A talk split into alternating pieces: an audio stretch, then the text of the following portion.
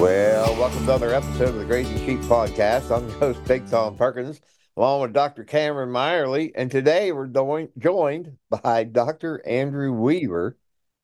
And uh, you guys are out at the A S I Convention in Denver, Colorado. And I hear it's like yes. eighty-five degrees out there, nice light wind.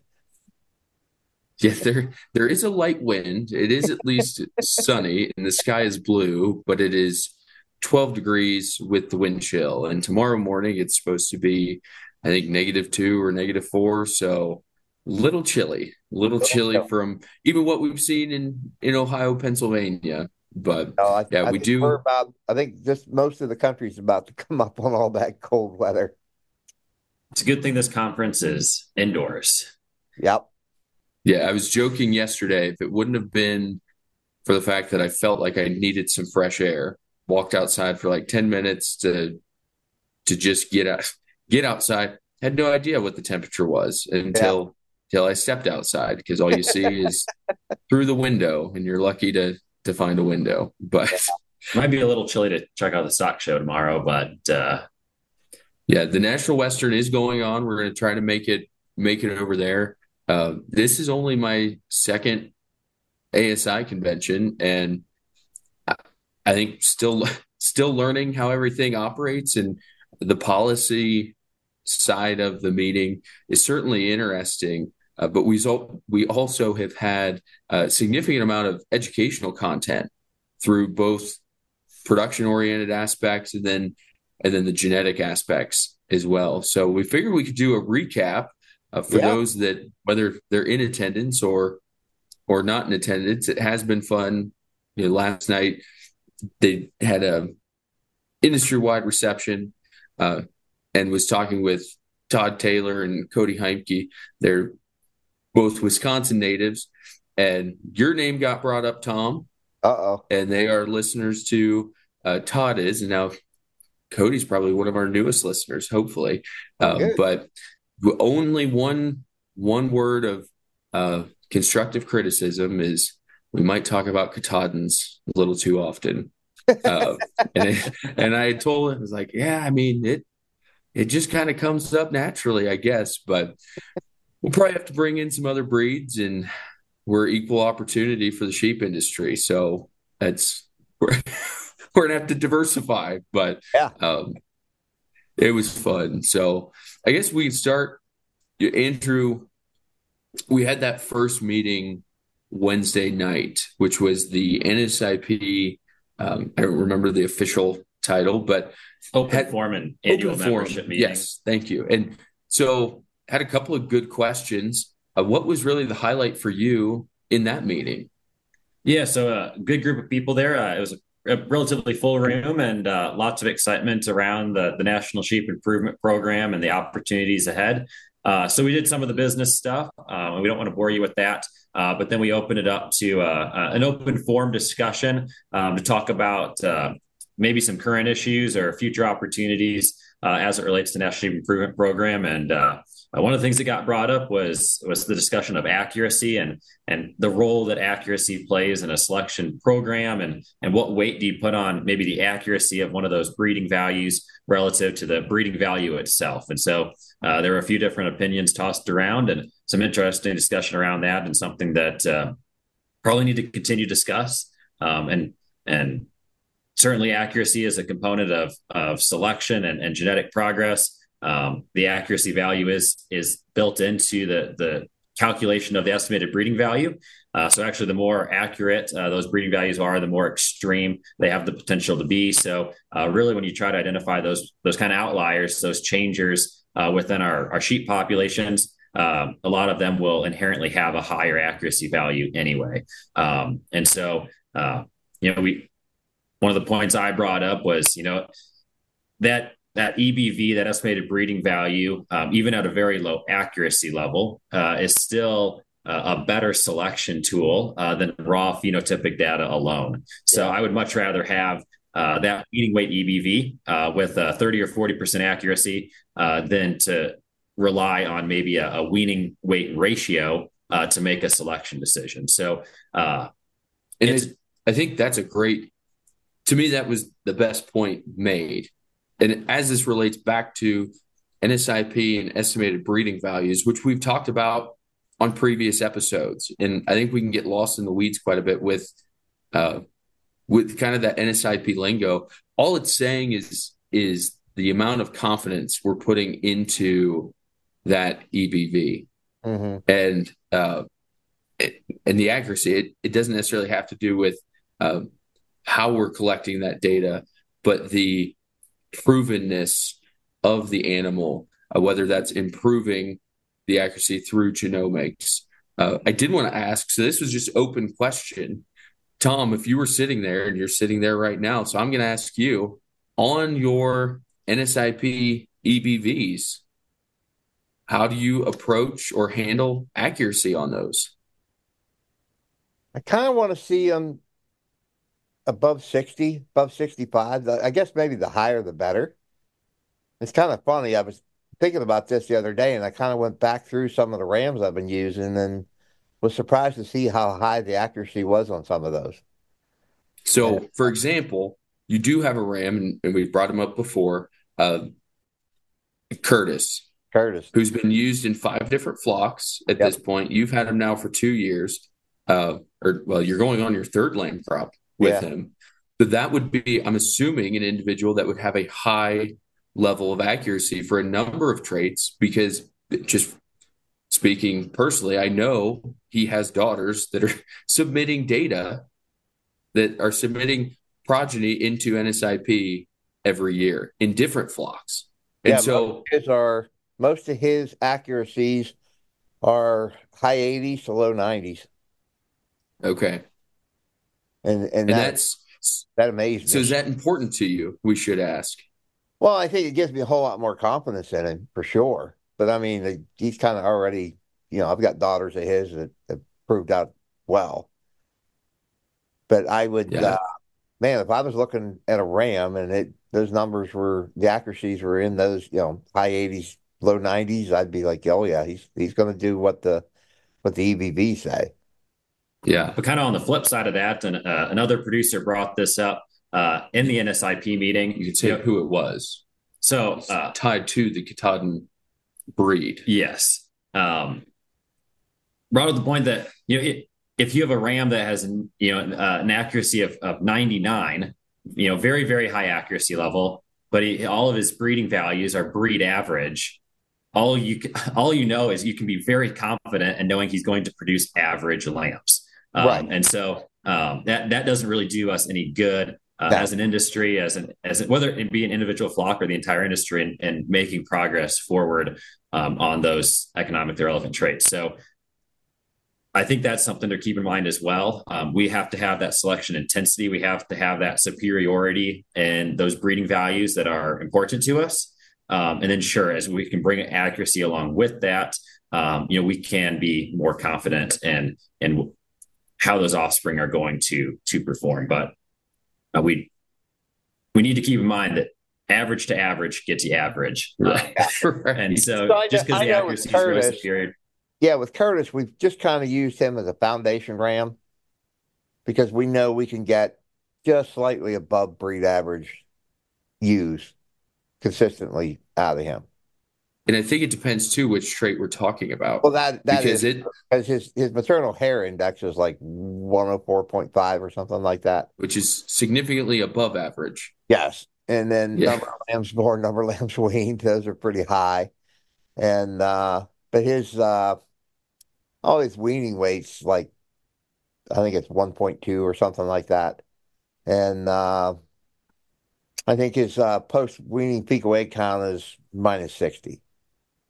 So really, I mean, if that if your selection program needs to focus on maternal traits, I mean, that's really the ideal scenario. I I yeah. think, I mean, a, a ram that has that kind of uh, maternal index with that mm-hmm. level of accuracy associated with those breeding values, uh, that that'd be really the perfect scenario. Yeah. And that's a sheep, as we've mentioned, has a lot of connectivity yeah. to multiple flocks. It has daughters operating in multiple flocks, producing progeny that we're collecting data on. And I will say on the ac- the accuracy discussion, felt a little guilty until, until Rusty brought up, I mean, does anybody even look at it? Because of course, pretty quiet there in the beginning.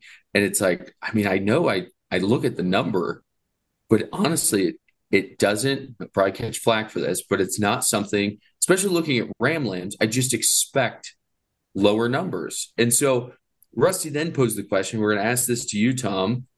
If you find one, if you find a Ramlam that is just elite in terms of, uh, you know, a handful of traits, but has a lower level of accuracy than what you feel confident with. And we're talking, you know, the top five percent of the breed for, let's say, parasite resistance and maternal traits and breed average for growth. And I only bring that up because it fits your model and what yeah. we've talked about in the past. Uh, but he's truly an outlier.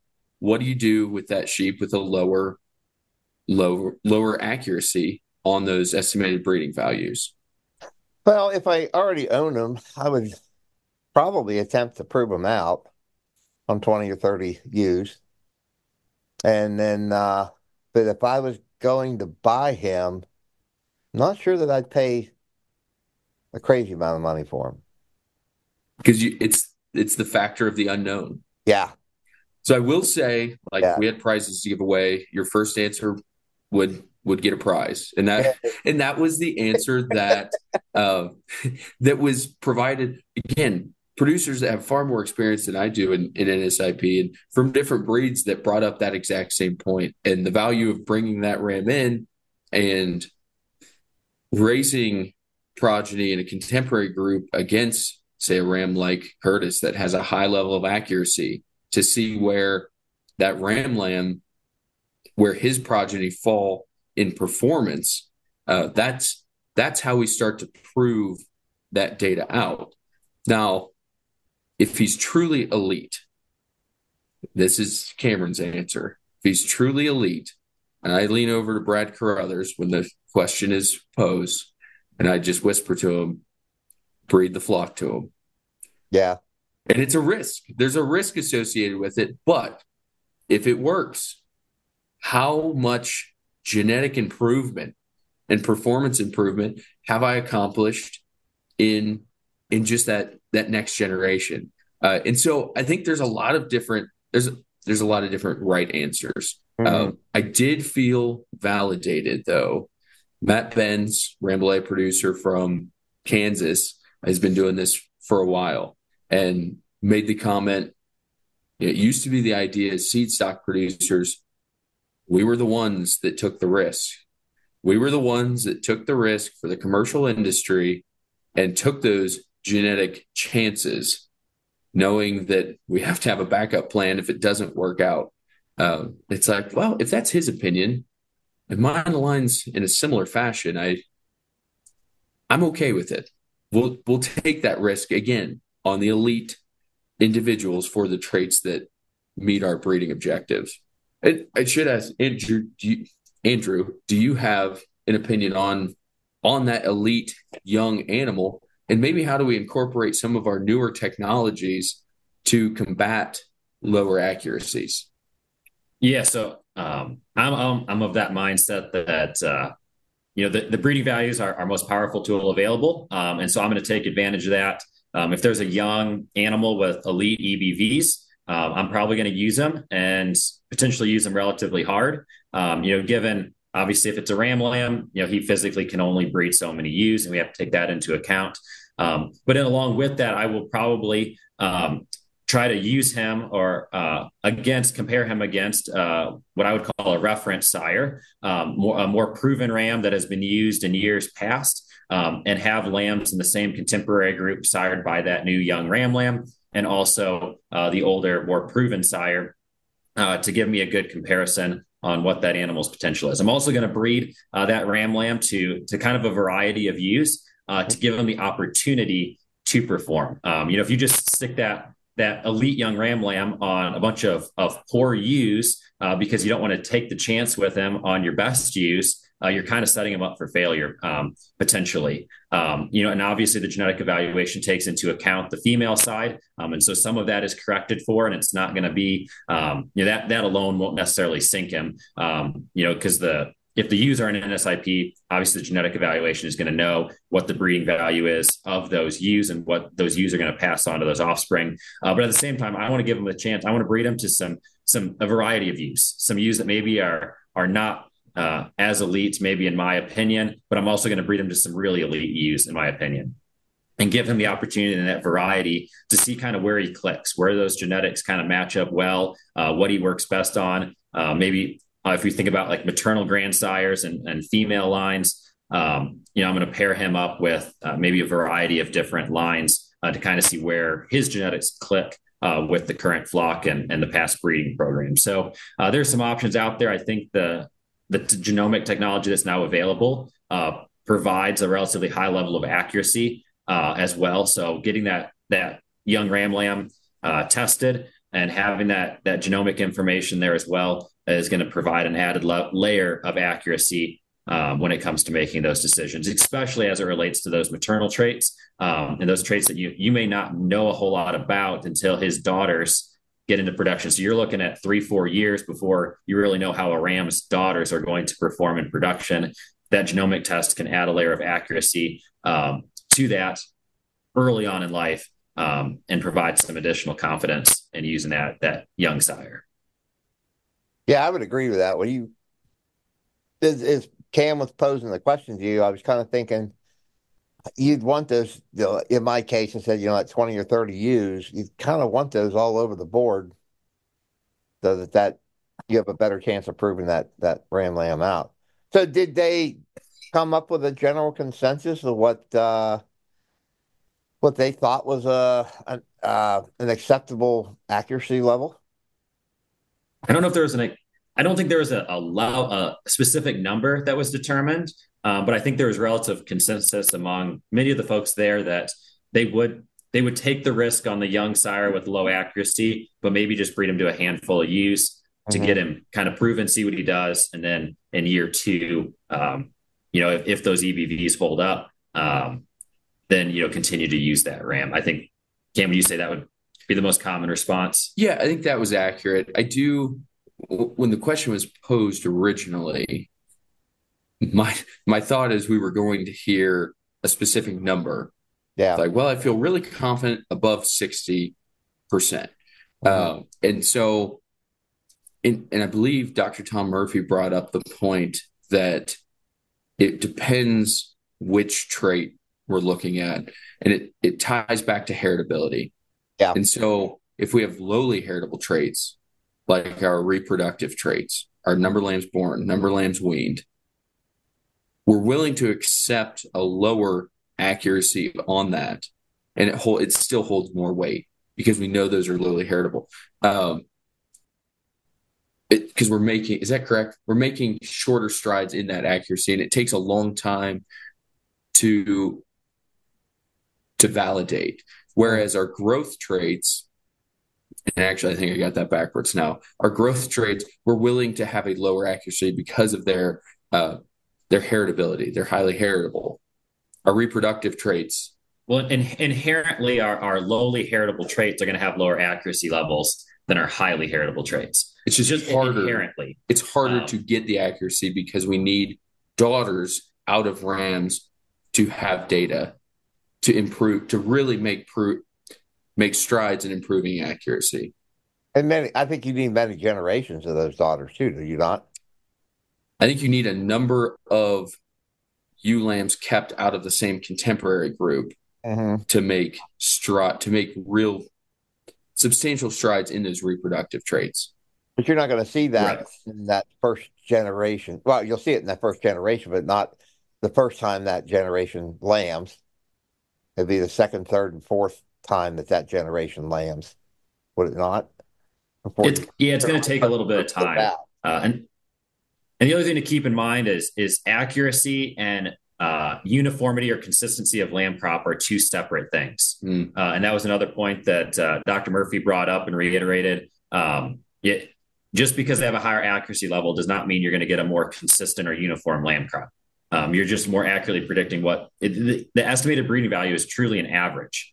It's it, it's helping predict what that average uh, level of performance is going to be. Uh, and the accuracy is associated with with how well we can predict uh, what that, that average might be. So it's not, there still could be variation there. Um, and we need to, to keep that in mind and not just assume that I'm going to use this really high accuracy ram and all of, I'm going to wean fifty lambs that all weigh fifty pounds. Mm-hmm. Uh, that's just not, not the case. That's not how this works. Um, you're still going to have variation around that average, uh, but hopefully we can do a better job predicting what that average is going to be by, you know, using a higher accuracy uh, sire.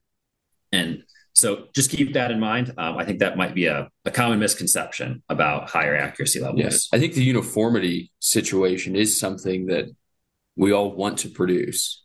And unfortunately, we don't have an E B V for, for uniformity, or it, that's not a function of our breeding values to create a uniform lamb crop. A lot of it has to do with what our ewe flock looks like that we're breeding these rams to. But I think to put a bow on the, the accuracy discussion, there was an example that really outlines some common misconception. I, I think it brings it back to Doctor Weaver's initial point of we'd rather have the breeding value than to pull off of that phenotypic data, the raw data that we're pulling on the operation. We would rather have the E B V with a lower accuracy.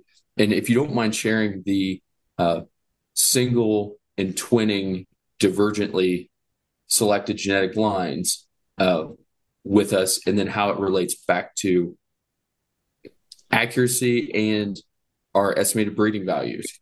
Yeah, so uh, Doctor Doctor Murphy brought up a, a really excellent example of a study that was done at Montana State uh, related to uh, twinning rate. Uh, and so this was a sixty-year study, so very, very long-term type study um, where they selected divergently selected sheep uh, based on the fact whether they had twins or singles. Uh, so one line of sheep over sixty years was selected twins, bred to twins, bred to twins, bred to twins. Uh, the other line was selected singles, bred to singles, bred to singles, bred to singles.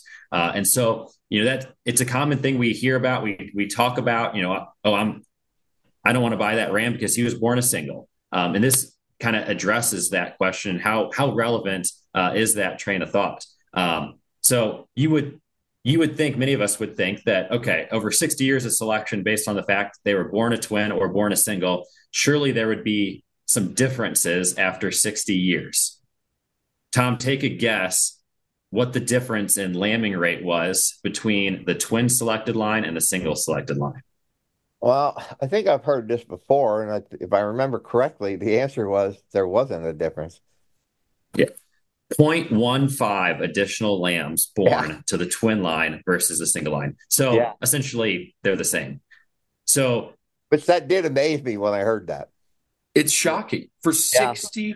years, sixty years, they were selecting, and this is the example of like where research, why we need research, because nobody should be doing this. Well, actually, it doesn't matter if you do it anyway, but but our thought process is nobody should be doing this. You were trained. We have we have twin bearing animals mm-hmm. is the ideal. We should not be selecting singles when we, if that's our only metric, and turns out it's not a great metric for yeah. for reproductive selection. Right. Had had they utilized an estimated breeding value for number of lambs born, that difference would be significantly greater than yeah. just using the phenotype alone. Because remember, birth type is a lowly heritable trait. It's only about ten percent controlled by genetics, ninety percent environmental. So ninety percent of the reason that animal was born a single or twin was the environment that you exposed its mother to. So real, without the genetic tools, we're not going to see a whole lot of, of progress made. So,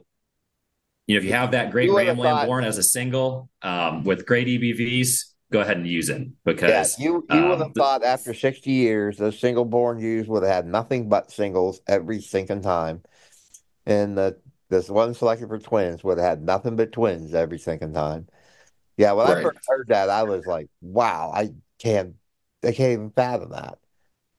Now, when it comes to selection, again, based off that raw data and what we're doing on the farm without using genetic tools, when we start to improve reproductive function and prolificacy, we're going to have to start selecting those quads, those twins, you know, ewes that are having four and five. Then we can start to move the needle on more consistent prolificacy selection, but then you're then you're lambing out some very prolific ewes, and yeah. uh, the average producer doesn't necessarily want want to do that. Um, I know I I don't need to have a bunch of quads uh, running around the farm. No, not no, yes, I think not in the grazing system for sure. No, no, no. Yeah, and I I think one of the exciting things as we and we kind of wrapped up the accuracy discussion, we we talked about. Uh, committees um, in the N S I P program um, and, and, you know, current uh, leadership on those committees and, and opportunities for new committees. And, and one of the, the new committee uh, ideas that was brought up was, was having an education committee. Uh, and I think that that's really paramount and, and something of importance. And um, there's a lot of uh, new folks out there raising sheep and, and people interested in N S I P and, and want to make, you know, want to select sheep in the right way uh, to improve their programs. Um, and it all comes back to education. Um, you know, when I first started at N C State, I, I did a producer survey. And uh, one of the questions I asked was, you know, do, do you know what N S I P is? Um, are you actively enrolled in N S I P? Um, and it was, the answer I got was less than ten percent. Um, actually, I think it was closer to five percent um, uh, of the number of folks that responded to that survey that even knew what the National Sheep Improvement Program is. So uh, that, that just tells you that we need that outreach. We need the education. Um, we need to get out in front of people and, and teach them about this technology we have available um, to, you know, even if they're not going to get enrolled themselves, um, we can still take advantage of N S I P by using N S I P rams. Um, yep. You don't have to be fully enrolled. You don't have to enroll your ewe flock. Just go out, buy N S I P rams that have E B Vs for the traits that you're interested in uh, and use those rams, retain daughters. And, and in just, you know, a few generations, over ninety percent of the genetics in your flock will represent those genetically elite N S I P sires that you, you, you purchased and utilized in your program. So there's a ton of benefits to N S I P for the commercial producer. Um, and I, and we, I think we often overlook that. Um, and, and we just need to, to often reiterate that, that um, there's a lot of value there um, to, to just buying and utilizing N S I P rams. And I even think there's probably more benefit and more value to the commercial producer buying those sheep, because the commercial producer does not have the the same level of data collection that goes into into that N S I P flock, is hopefully not taking those genetic chances, striving to really push sheep out on that that edge of of performance. And so I think there's a lot of benefits uh, and and they're not all ridiculously priced. Like they're very, I think for the commercial producer, there's a lot of N S I P sheep that are competitively priced. And, and especially when we start to look at the, the predictable, improved productivity that we're going to generate out of progeny, out of offspring, we can justify that cost very quickly. But my hope is the Grazing Sheep Podcast audience would have more than a five percent response in hearing or knowing what N S I P is. And most of that is us cramming it down. I mean, it's not their throats, through their ears.